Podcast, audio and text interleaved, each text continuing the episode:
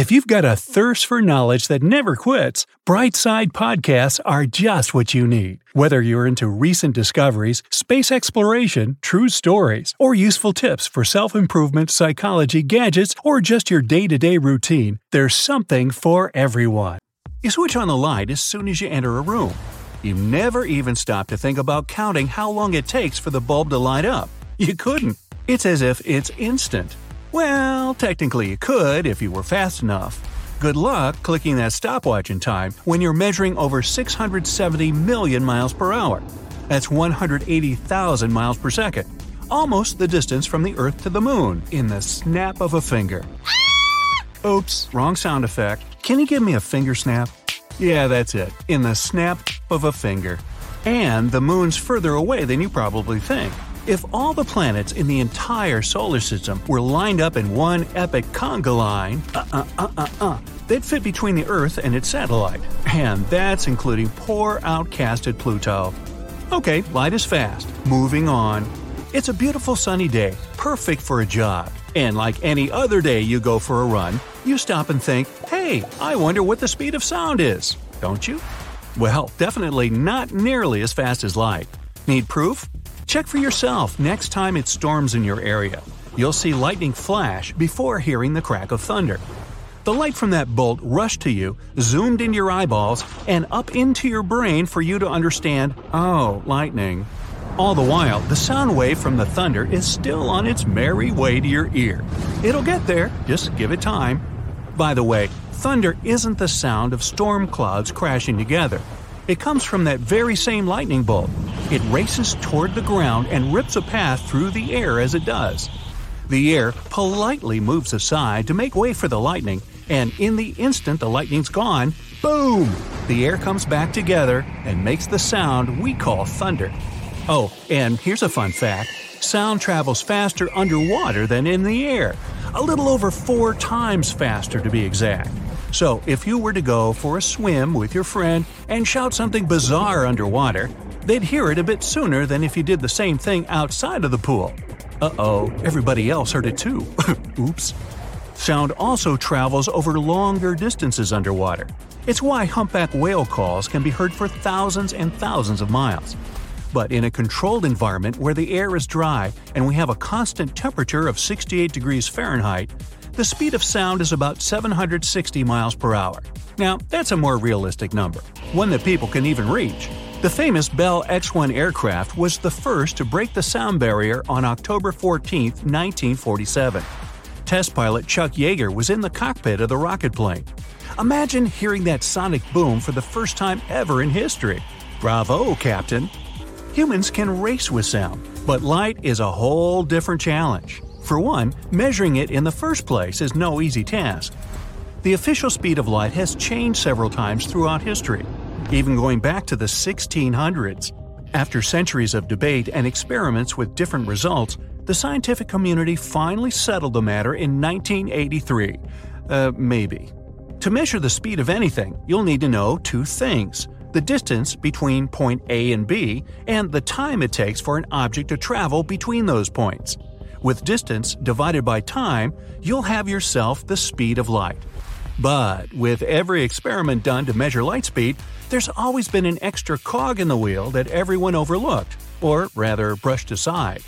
When doing an experiment using light beams and mirrors, we've always included the light beam's trip from A to B and back to A.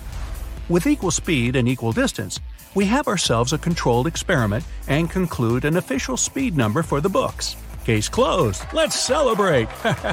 Eh, not so fast.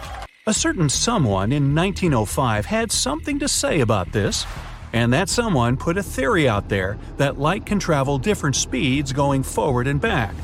Still can't wrap your head around it? Well, let's take this example. You had a long day.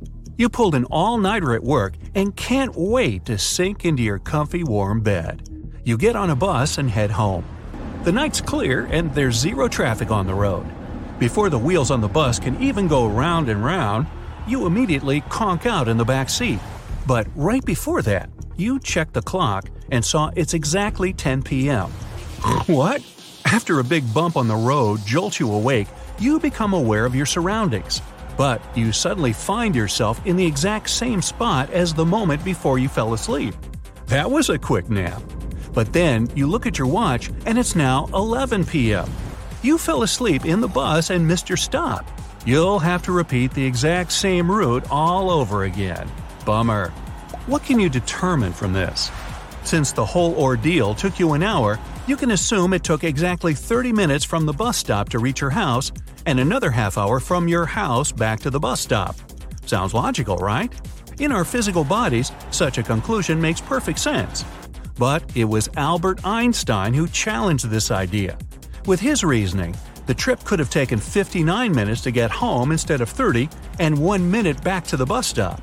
Or even vice versa. Since you were fast asleep, there's no way you can know. And this idea is what's keeping scientists and physicists up all night throughout the decades.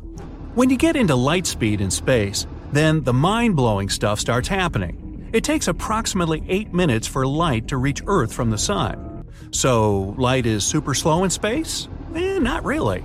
Now we're talking unimaginable distances.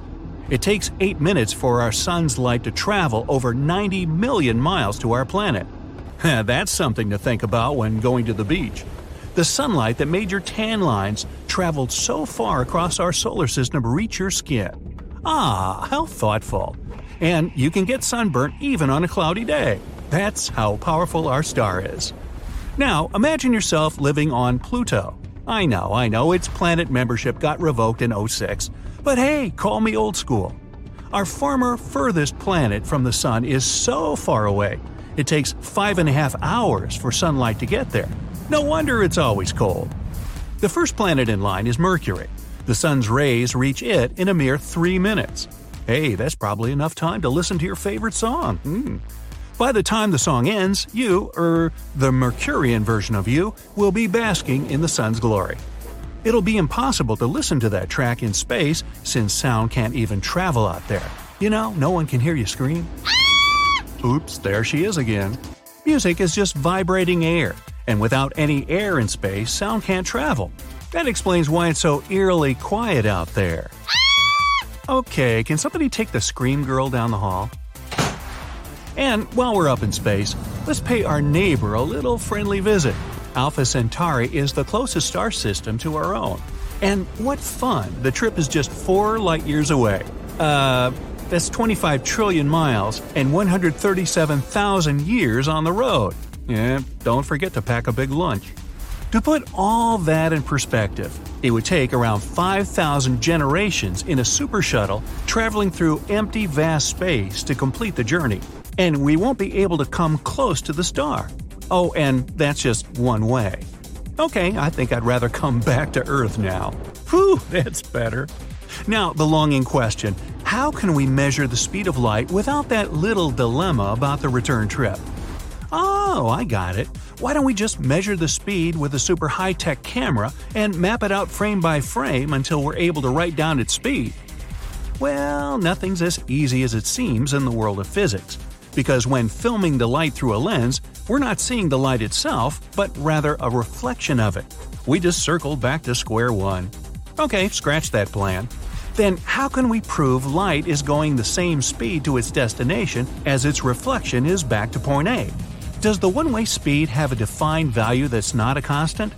Well, this is the ultimate question among scientists, and so far, there's just no way of truly measuring it. Unlike the speed of sound, which is more conceivable, the speed of light might just be light years ahead of us. Yes, just more fun light facts brought to you by The Bright Side.